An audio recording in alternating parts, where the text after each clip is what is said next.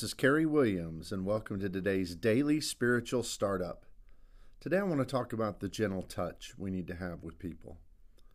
You know, the Bible tells us in Romans chapter 3, 23 through 24, "For all have sinned and fall short of the glory of God, and are freely justified by His grace through the redemption that came by Jesus Christ."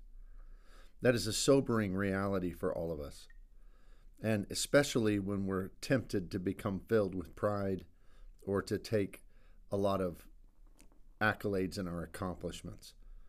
But he tells us that, in essence, we all are guilty, and that everyone who reaches an age of accountability really owes all of our hope and our salvation, all of our future, upon him and his grace, because we all sin and fall short of the glory of God.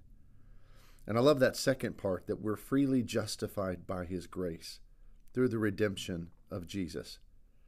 So he kind of parallels the two truths, that we're guilty, we don't deserve any of His mercy, but yet He freely gives it to us. What a great God we serve. But you know, it also tells us that we need to confess our sins one unto another. John will mention that in his letter. And confessing sin to someone else can be an intense experience. You know, after confessing, there's a real truth in healing power. Sometimes we need to just become unburdened by guilt and be able to have someone just to share our thoughts and our feelings and be able to express how remorseful we are, how repentant we are. God had wisdom in that. But a lot of times, people are not willing to confess to one another.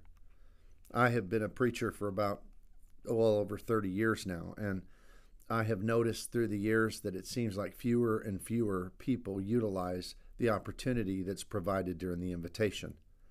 The people just don't come forward.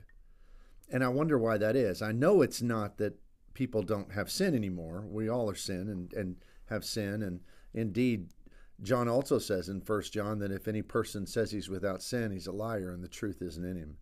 So in that, that's not the issue, of course, and it's of course not that people don't have problems for which they need prayer. People still have problems. The church still has to nurture people through those issues. So why are people hesitant to come? And why are people hesitant to even go one-on-one with people they feel closer to? I think it's because we just don't feel all that close to that many people. In fact, we probably just don't trust that many people. And part of that is on us. There's a sense that where trust relies upon a willingness to be vulnerable. But part of it is on us as well, as far as our approachability. Are we a people that are going to deal gently from a humble spirit when people come to us and they have problems? I want to be a person that doesn't immediately begin to judge or to look down upon someone or to allow my opinion to be impacted because of some struggle in their life. We all have different struggles. Things that tempt me may be different than things that tempt you. That's true all the way around, but there's really only three categories of sin: the lust of the flesh, the lust of the eyes, and the pride of life.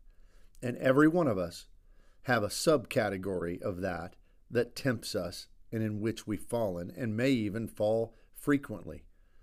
And that should be a humbling thing, so that if someone comes to me with some problem, some issue in their life, rather than dealing harshly with them or kind of tearing them down or how could you do that, how could you be so silly or so stupid, we need to be a people who are approachable, a people who use our own experience and don't just sympathize, but we empathize as fellow sinners who have fallen short.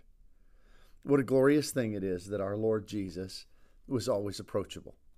And He says He came into the world to save sinners. He's the great physician for the sickness that is sin. And when people like the woman at the well, or the woman caught in adultery, or the tax collectors, or Simon the Zealot, or all of those who came to Him that society had cast off and that people judged, Jesus had a gentle touch. He had a kind spirit.